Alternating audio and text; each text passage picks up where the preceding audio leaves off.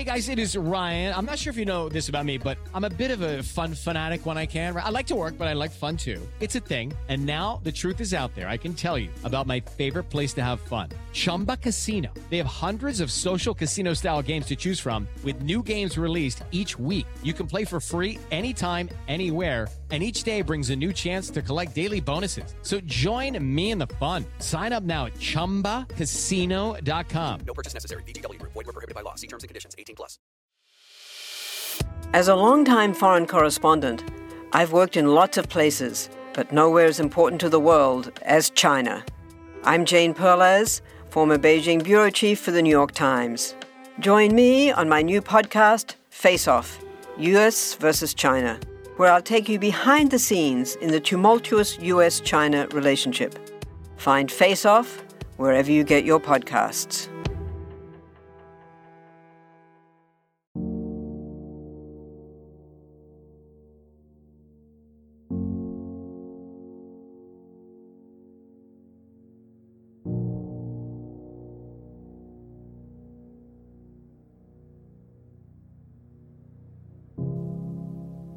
The sun cast a pleasant warmth over the street as the woman tried to peer over the heads of the crowd in front of her.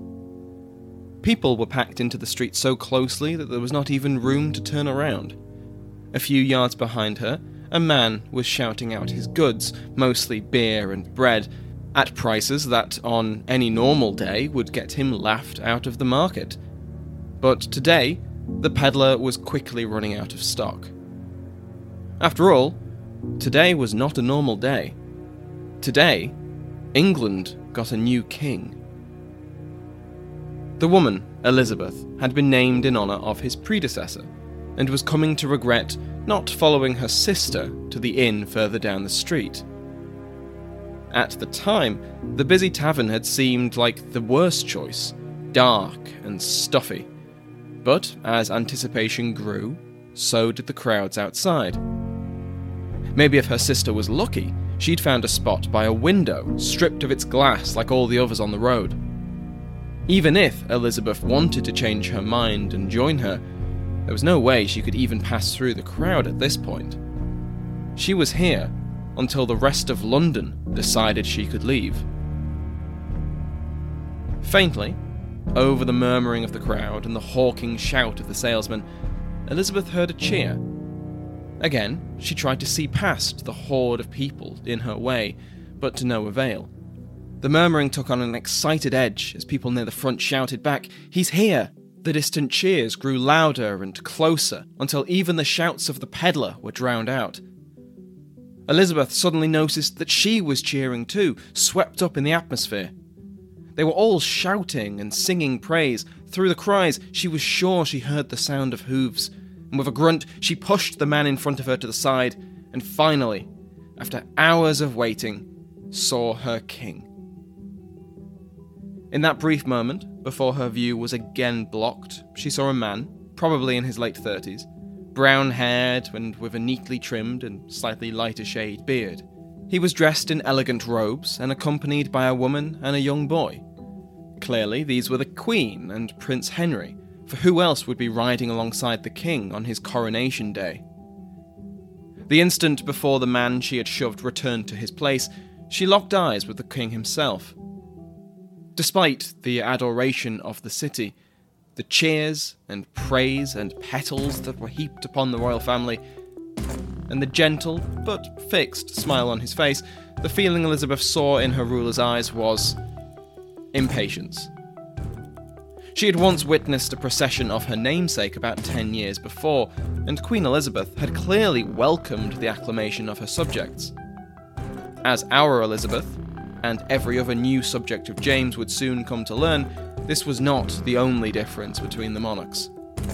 The cheering would continue long after the royal procession passed Elizabeth and reached the entrance to Westminster Abbey, itself surrounded by crowds, where the coronation would take place. As St. Edward's crown was lowered to his head by the Archbishop of Canterbury, James might have considered what it was he was sitting on. He was in St. Edward's chair, the traditional coronation seat of the English monarch, named after Edward the Confessor and commissioned by Edward Longshanks, the hammer of the Scots three centuries before. Further adding to the significance of this particular piece of furniture was the fact that within the ancient wooden frame sat the Stone of Scone, the traditional coronation stone of the King of Scots that had been captured by Edward's armies. Edward had integrated the Stone of Destiny into the coronation service to assert English authority to rule Scotland. James was the first Scottish king in 300 years to be anywhere near it, and just a few metres away in his tomb Longshanks was likely turning in his grave. As James listened to his new subjects call out, God save the King, he was now the sovereign of three kingdoms England, Scotland, and Ireland. In James's mind, he would soon merge the two larger crowns into one, a single kingdom of Great Britain. To many of those cheering his name, the lords and officials of both kingdoms there was not a chance in hell that they would let that happen.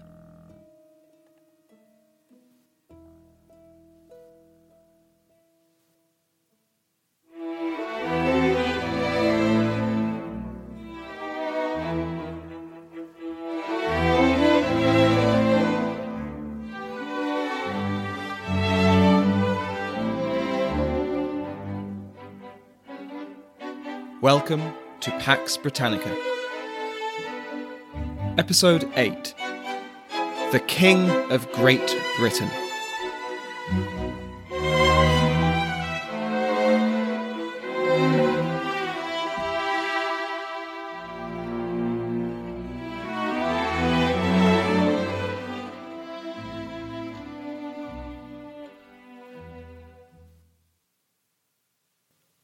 Welcome back to Pax Britannica as we finally begin the narrative with James VI and First.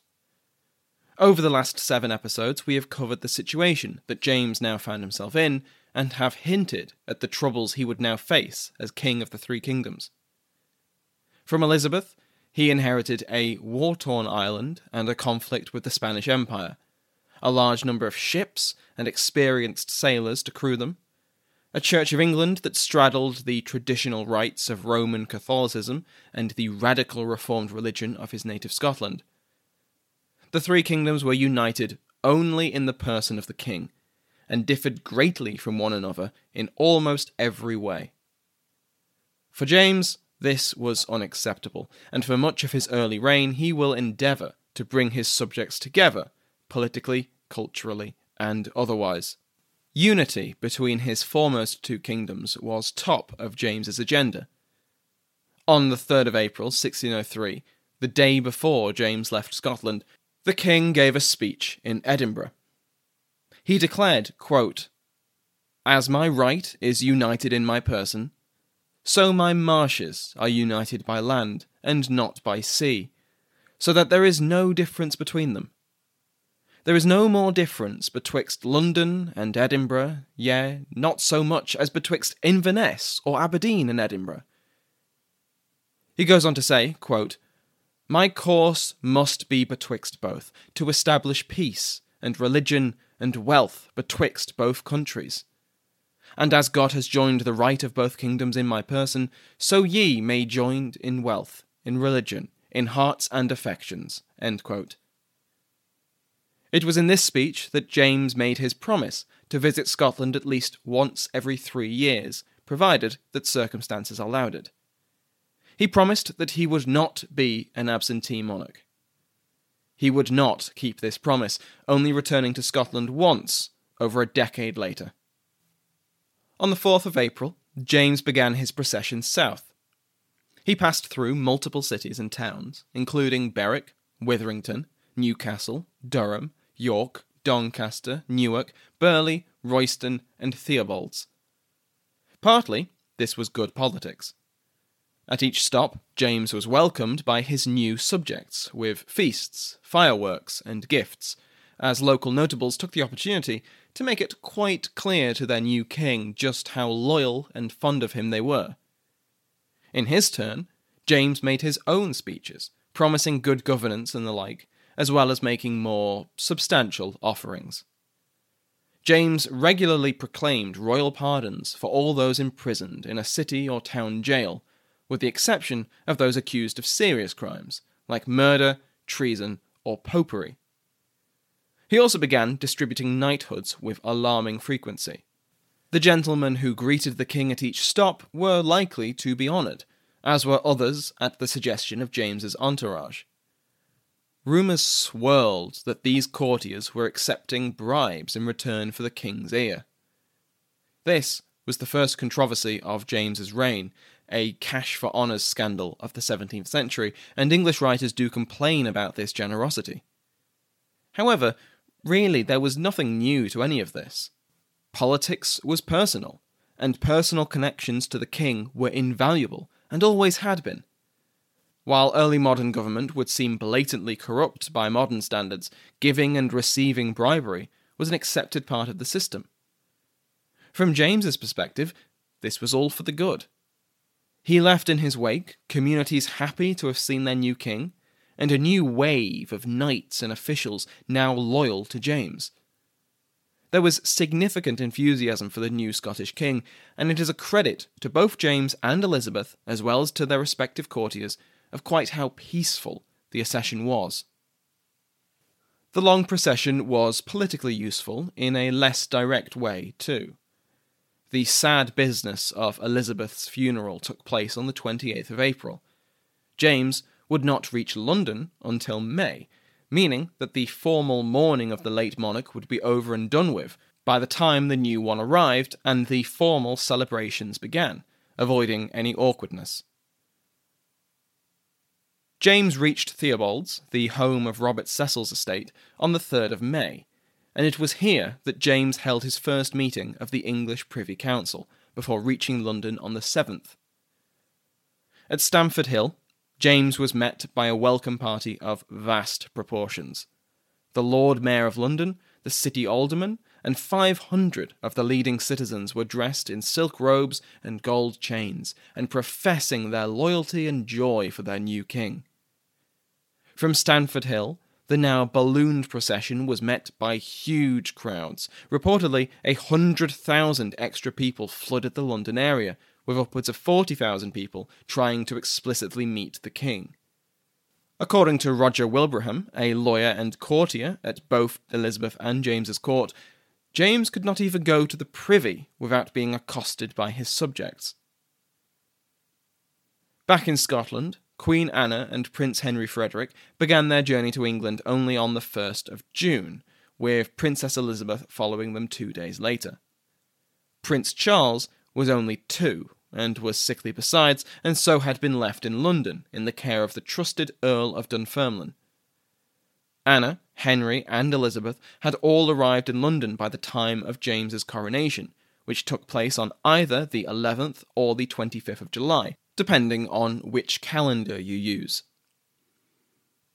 The ceremony had been delayed due to an outbreak of plague in London, and the royal family rather quickly relocated to Winchester for the duration. The largest public festivities were delayed by almost a year, but the day itself was a grand affair. One playwright wrote that, quote, The streets were surveyed, heights, breadths, and distances taken, as it were to make fortifications for the solemnities. Seven pieces of ground are plotted forth, upon which these arches of triumph must show themselves in their glory. The playwright, Dekker, went on to describe the vast array of people who had turned out for the event, and the lengths they went for a good view. Windows had their glass removed to make way for onlookers. Stalls and shops had their goods replaced with seated and standing children, and the streets seemed, quote, paved with men, All of London had turned out to see their new king and his family. Wilbraham described the king thus The king is of sharpest wit and invention, ready and pithy speech, and exceeding good memory, of the sweetest pleasantest, and best nature that ever I knew, desiring nor affecting anything but true honour. His reputation as a man of letters, having already published his two famous works, Demonology and Basilikon. The first was, of course, the famous treatise on witches and witchcraft, while the second was a political tract written for the benefit of Prince Henry on how to rule, but was published more widely and to much acclaim. His love of the hunt was well known, and as of yet was not looked on with disapproval. He spoke English, Latin, French, and Italian with fluency, and the Venetian ambassador Giovanni Scaramelli described him in glowing terms for his humble yet prestigious appearance. It wasn't all praise, though. James's personality was in stark contrast to that of Elizabeth, who had wowed her subjects with her majesty and basked in the glow of their adulation. James was not like that. One writer, Arthur Wilson, records that, quote, he was not like his predecessor, the late queen of famous memory, that with a well pleased affection met her people's acclamations. He endured the day's brunt with patience, being assured he should never have such another. Wilson was writing during the English Commonwealth, after James's son Charles had been beheaded by Parliament, so he is absolutely writing with the benefit of hindsight. Nevertheless, he goes on to describe how James's patience grew thinner and thinner as his reign went on. With the coronation out of the way, James could now focus on ruling his new kingdoms. Despite the anxiety of the English Privy Council, James kept the vast majority of them in their positions to advise him. Among these was Robert Cecil, the long-time pen pal of James and chief architect of his inheritance. Considering this past, Cecil was an early confidant of the king, and they spent many hours together in private discussion. The remainder of Elizabeth's council remained in place too, and other English supporters of the king were promoted in rank and to the council, including Henry Howard, now Earl of Northampton, and Lord Mountjoy, the Lord Deputy of Ireland that had just brought the Nine Years' War to an end. Mountjoy became the first Earl of Devonshire for his troubles. Many of the Scots that had come south with James were duly rewarded with titles and pensions, and then ordered to get out and to return to Scotland. Of those that remained, five were awarded positions on the Privy Council. These were the Earls of Lennox and Mar, James Elphinstone as Scottish Secretary, Sir George Home, the future Earl of Dunbar, and Edward Bruce, now Lord Kinloss. Yet few of these men would play any significant role on the Privy Council. Both Mar and Elphinstone remained in Scotland, and Lennox was not granted any formal power. Dunbar would be a successful adviser, as would Kinloss, who became Master of the Rolls. The Scots were still outnumbered by the English on the council, and so English control of government was seemingly assured. Except, not quite. As mentioned, politics in this era was strictly personal. And while the Scots in James's entourage may not have held much formal power in the style of officers of state, they wielded substantial informal influence over the king. James differed from Elizabeth in more than just personality. Political power in Tudor England had always been directly related to contact with the monarch. Under the Henrys, this contact was in the Privy Chamber, and beyond that, the Privy Lodgings, while the regencies of Edward gained their authority by controlling access to the young king. Mary and Elizabeth were both women, and so this required extra changes. Access to the personal lodgings of the queens to the men of their council was strictly unacceptable, and so the withdrawing chamber came into being, with a corresponding decrease in importance for the lodgings and an increase in importance for the Privy Chamber. Under James, this reversed. Instead of the Privy Lodgings, it was the bedchamber that was the focus of political influence, with the Privy Chamber becoming much more formal and ceremonial. It was in the bedchamber that true influence mattered, and while the Privy Chamber was deliberately evenly split between Scots and English, the bedchamber was almost entirely Scottish. On the face of it, the Privy Council was the government of England, and it was still dominated by Englishmen. In reality, true government revolved around the king, and the king surrounded himself with Scots. The Venetian ambassador wrote that, quote, No Englishman, be his rank what it may, can enter the presence chamber without being summoned, whereas the Scottish lords have free entree of the Privy Chamber. This would not have been a terrible situation had the king equally split his time between the two chambers, but he didn't. As was the Scottish style of government, and one that James was used to, James delegated to his council and then spent most of his time on hunts or in his bedchamber with his Scottish favourites. Perfect, you might be thinking. That means that the Privy Council could get on with the job of actually running the government. Except the Elizabethan holdovers had had four decades of the late Queen being a central element of decision making, and this was a hard habit to break. Another difference between Elizabeth and James was that when Elizabeth left court for a process or a hunt, her Privy Council came with her.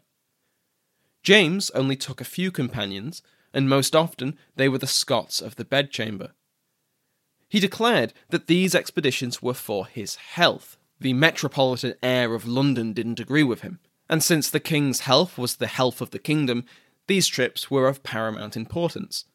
He wrote to Cecil, quote, I shall never take longer vacancy from them, by them he means the council, for the necessary maintenance of my health than other kings will consume upon their physical diets and going to their whores. This didn't change the fact that the council was unwilling to regularly bypass the king, just because he was absent from the capital. A councillor could sometimes manage to attach himself to the king's hunting party and have to keep up with the king while also managing the business of state and try to catch the king's attention long enough for him to give his seal or signature to official business. Even Cecil, the champion of James from before his accession, and possibly his closest English confidant, lamented the days of Elizabethan government. Quote, I wish I waited now in her presence chamber, with ease at my food and rest in my bed. I am pushed from the shore of comfort, and know not where the winds and waves of a court will bear me. Hey guys, it is Ryan. I'm not sure if you know this about me, but I'm a bit of a fun fanatic when I can. I like to work, but I like fun too. It's a thing. And now the truth is out there. I can tell you about my favorite place to have fun Chumba Casino. They have hundreds of social casino style games to choose from, with new games released each week. You can play for free anytime, anywhere and each day brings a new chance to collect daily bonuses. So join me in the fun. Sign up now at ChumbaCasino.com. No purchase necessary. VGW. Void were prohibited by law. See terms and conditions. 18 plus. Let Mysteries at Midnight be your destination for detective whodunits and captivating mystery stories. You'll hear classic stories like Sherlock Holmes, Agatha Christie's Poirot, and short tales from H.G. Wells, Charles Dickens, Edgar Allan Poe, and others. I'm Christopher, and I read these classic stories in the soothing style of a bedtime story, so you can listen to them in bed when you drift off to sleep. I also host the number one sleep podcast in the world called Sleep Cove, where millions drift off to meditations, hypnosis, and bedtime stories. We soon realized that listeners wanted to hear our mystery stories all in one place, so we created Mysteries at Midnight where you can listen to all new tales every week. Search for Mysteries at Midnight on Apple Podcasts, Spotify, or your favorite podcast app, and follow and subscribe so you don't miss out on new episodes. So why don't you pick a story now? And can you guess the twist? James's leadership style rapidly became known outside of court. One of my favourite anecdotes is that in December 1604, one of the king's hunting hounds, Jowler, disappeared from the kennels, only to reappear the next day with a note in its collar. The note said, quote, Good Mr. Jowler, we pray you speak to the king, for he hears you every day, and so doth not us, that it will please his majesty to go back to London, for else the country will be undone. It was a good natured criticism, which James simply took as a joke and carried on as before. Now, I may have given the impression that between his hunts and voluntary isolations in his bedchamber, James didn't actually do any governing. But that's not true. He did, and his first priority was peace, both in Ireland and with Spain. Partly this was because of James's genuinely peaceful nature, but also cold hard necessity. England was bankrupt, or near as damn it, despite the riches that had been captured from Spanish America.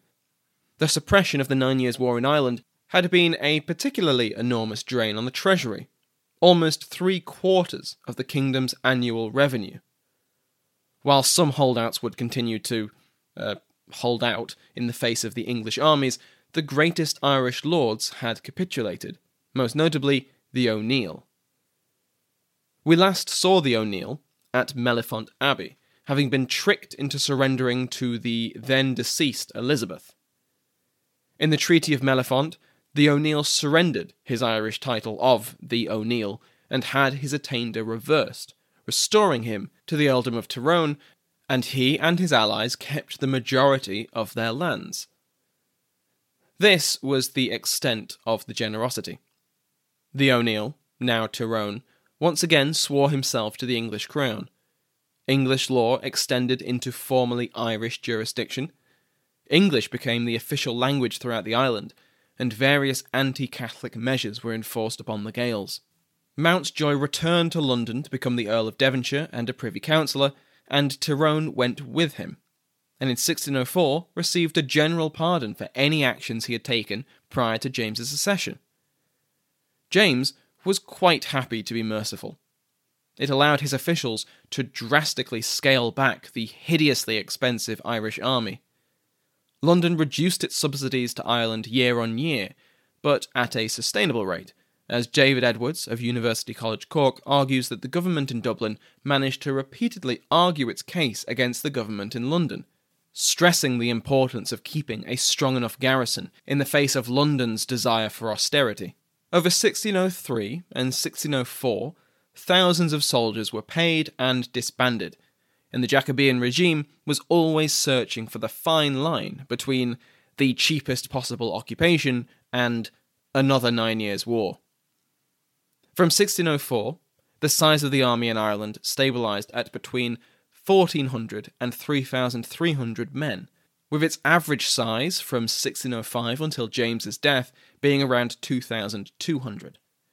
This was roughly similar to the Elizabethan military before the O'Neill Rebellion, and drastically less than the 20 to 30,000 that had been required to suppress it. The sheer difference in size can be explained by the Irish Army's return to its previous role policing Ireland and enforcing English authority. However, following a decade of relentless war, the remaining soldiers of the Irish army took to this role with cruel zeal. To quote Edwards, for almost two years after the Treaty of Mellifont, martial law commissions were allowed to remain in force.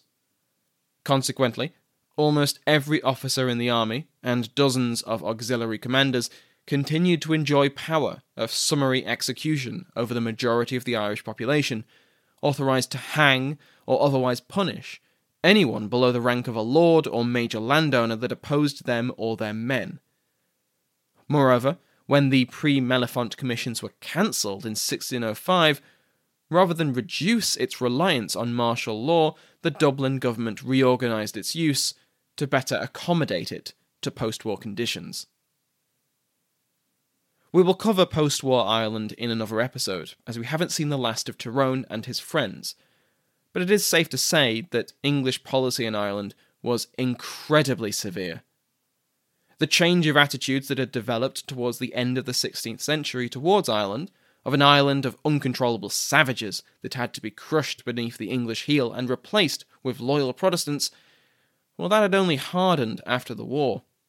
Proponents of this policy now found an Ireland devastated from a decade of war, able to mount only minimal political and military resistance, with agreeable policymakers and boots on the ground willing to carry it out.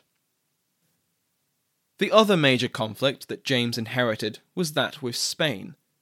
But just as in Ireland, it had largely burnt itself out by the time the Scot took the throne. Spain was just as tired of war as England, perhaps more so, since there was no equivalent easy plunder to seize from the English. It also helped that both kingdoms had seen a change in leadership. Both monarchs who had overseen the outbreak of war, Elizabeth and Philippe II, had been succeeded by their heirs, James and Philippe III. The first approaches for peace had come about early in James's reign, but negotiations only amounted to a true peace in 1604 with the Treaty of London. It largely returned relations between England and Spain to the status quo. English privateers would no longer prey on Spanish shipping. Spain would stop trying to dethrone the English monarch or restore Catholicism in England, and both kingdoms would not support rebels in each other's territory. All to the good, but much like before the Treaty of Nonsuch, the English crown did little to stop Dutch recruitment of English volunteers to fight the Spanish on land and sea, but Spanish forces were able to base themselves in English ports. Of course, James's pet project, especially in his early years in England, was political union. He pursued further union between his kingdoms, although mainly England and Scotland, despite the obvious resistance from both his English and Scottish subjects. I discussed this topic with Sir John Elliott in last week's episode, and it is an important subject that will return to the narrative again and again until at least 1707, and maybe past that. Before we look at how James actually tried to bring about closer union, let's see why there was so much opposition to the very idea. To put it mildly, Scotland and England had had a difficult few centuries together. Edward Longshanks, Hammer of the Scots, had attempted to enforce his authority over his northern neighbour by military force. This had failed in the long run, repeatedly, but it set the precedent that richer, more powerful England had a right to interfere with Scotland. And there was an assumption that, like with Wales and Ireland, Scotland would one day become a sister and subservient polity within the larger crown of England. It was from these experiences with the Principality of Wales and the Kingdom of Ireland that the English gained their concept of dynastic union. It was something imposed by a stronger polity, in this case England, on a weaker. In the words of Sir John, quote, their natural approach to union was to think in terms of outright conquest, as in Ireland, or of an incorporating union, as had happened with Wales, whereby the lesser power was subsumed by the greater. The notion of a genuinely composite monarchy was one they had yet to confront. Yet when the union had eventually come, it was a Scottish monarch, not an English one, who ruled the two kingdoms. Worse, the superiority of English political systems was not accepted by the Scots, who continued to hold their own parliaments independently of London. There was no precedent in English history for this to occur. Of course, Ireland had its own parliament, but it had little authority over the Dublin government, which was appointed by London, and it met only sparingly. Edinburgh was a sister parliament in every way. For the Scots, they were also highly concerned about the idea of closer union with England. While James had been their king first, and his promise to return regularly had yet to be proven false, the imbalance between England and Scotland was clear to everyone. England was richer, larger, with a greater population and with a larger army and navy. The English had not been able to outright conquer Scotland, and this hostility only reinforced Scottish identity as distinct from the English. As Sir John said in our discussion, the Scottish, like the English, saw themselves as a chosen people. They had no wish to sacrifice their destiny on the altar of English ambition. For the Scots, any union, be it solely dynastic or more political, must be on the status of equality. Anything less was merely the first step to Scotland's incorporation into England. For the English, union of any kind required an unequal relationship, lest England be lost inside a larger political entity. Both kingdoms had widely opposed views on the very nature of political union, yet shared their fear of a loss of independence that would come from it. And so it's no surprise that James faced challenges to his cause. Not that he didn't try. In October 1604, James put his dreams into practice with what he hoped was the first step on the road to unification. Overruling the disagreement from both the English and Scottish parliaments, James declared, through his royal prerogative, that he was no longer King of England, King of Ireland, King of Scots, and King of France. He was King of Great Britain, France, and Ireland. As an aside, James also inherited the English claim to the throne of France, despite England not having held territory in France since 1558. He had not invented the term Great Britain, but it was the first time that it was styled as a single kingdom under a single king. The reaction was as you might have expected. Both parliaments continued to address James as they had previously, no matter how often James's decrees bore his new title. Not settling solely on a rebranding, James went further, beginning the process of reducing trade barriers between England and Scotland, and appointed English and Scottish commissioners to negotiate the terms of a future settlement that could unite the two kingdoms in every way. The problem was that both feared their integration into another body politic Scotland into England, and England into this Kingdom of Great Britain. James would continue to champion this cause for the rest of the decade, and the spectre of closer union would hover for the next century. The goodwill and expectations that had welcomed James to London were not universal, and became less so as the frustrations with the new monarch grew.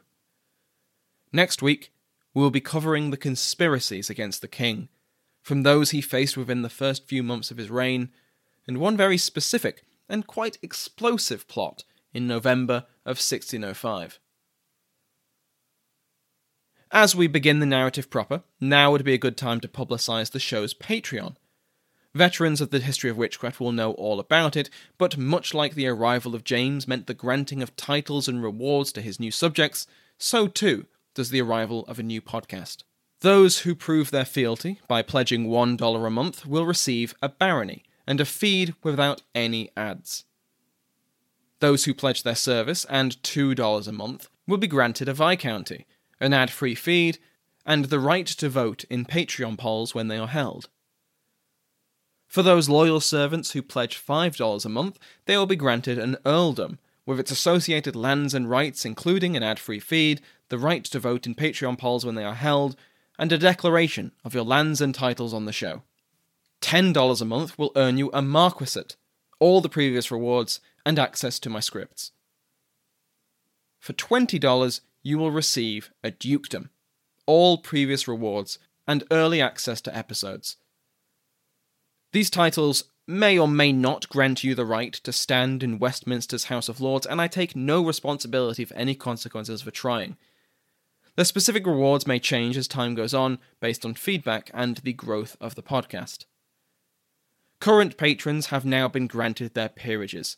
They are, in ascending rank, the Baroness Wharton, the Baron Bray, Baron Cosiel, Baron Dunk, Baron Marlowe, Viscount McNutt, Viscount Davis, Lady Elaine, First Countess Dickens, Lady Jean, First Countess Buckley, Lord Christopher, First Earl of Grogan, Lady Michelle, Duchess of Devon, and the Royal Headsman, executed today. If you are interested in any of these titles, then please go to patreon.com slash Pax Britannica. I'd also like to thank everyone who has submitted a review for Pax Britannica. I've read them all, and they have been overwhelmingly positive. The only criticism I've seen is mild, and it's that I talk too fast, so I've tried to pace myself a little bit better with this episode. I really liked Warswick's review, and I hope I'm pronouncing that right, writing from the United States. He says, Another new podcast on a topic that is needed the British Empire. Surprised that no one had decided to take this topic on until now. Sam does an amazing job, and I can't wait for more episodes. If you're a history nerd like me, this should be on your list of regular podcasts you listen to. Do yourself a favour and hit that subscribe button. Thank you so much, Warswick. That is wonderful praise. I was also surprised that no one had done a British Empire podcast, but I'm, I'm kind of understanding why, considering the scale. Um, remember, everyone else, you can get in touch via email, Facebook, and Twitter, and I appreciate all reviews.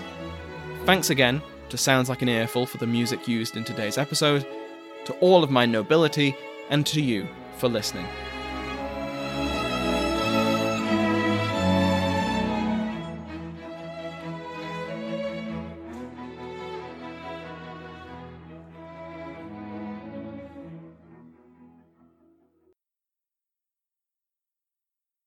With the Lucky Land slots, you can get lucky just about anywhere.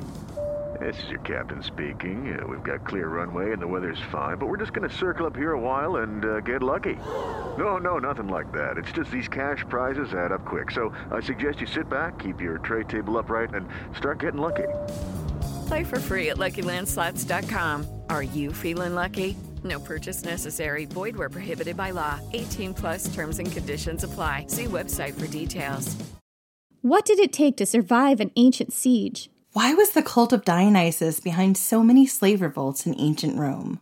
What's the tragic history and mythology behind Japan's most haunted ancient forest? We're Jen And Jenny. from Ancient History Fangirl. Join us to explore ancient history and mythology from a fun, sometimes tipsy perspective. Find us at ancienthistoryfangirl.com or wherever you get your podcasts.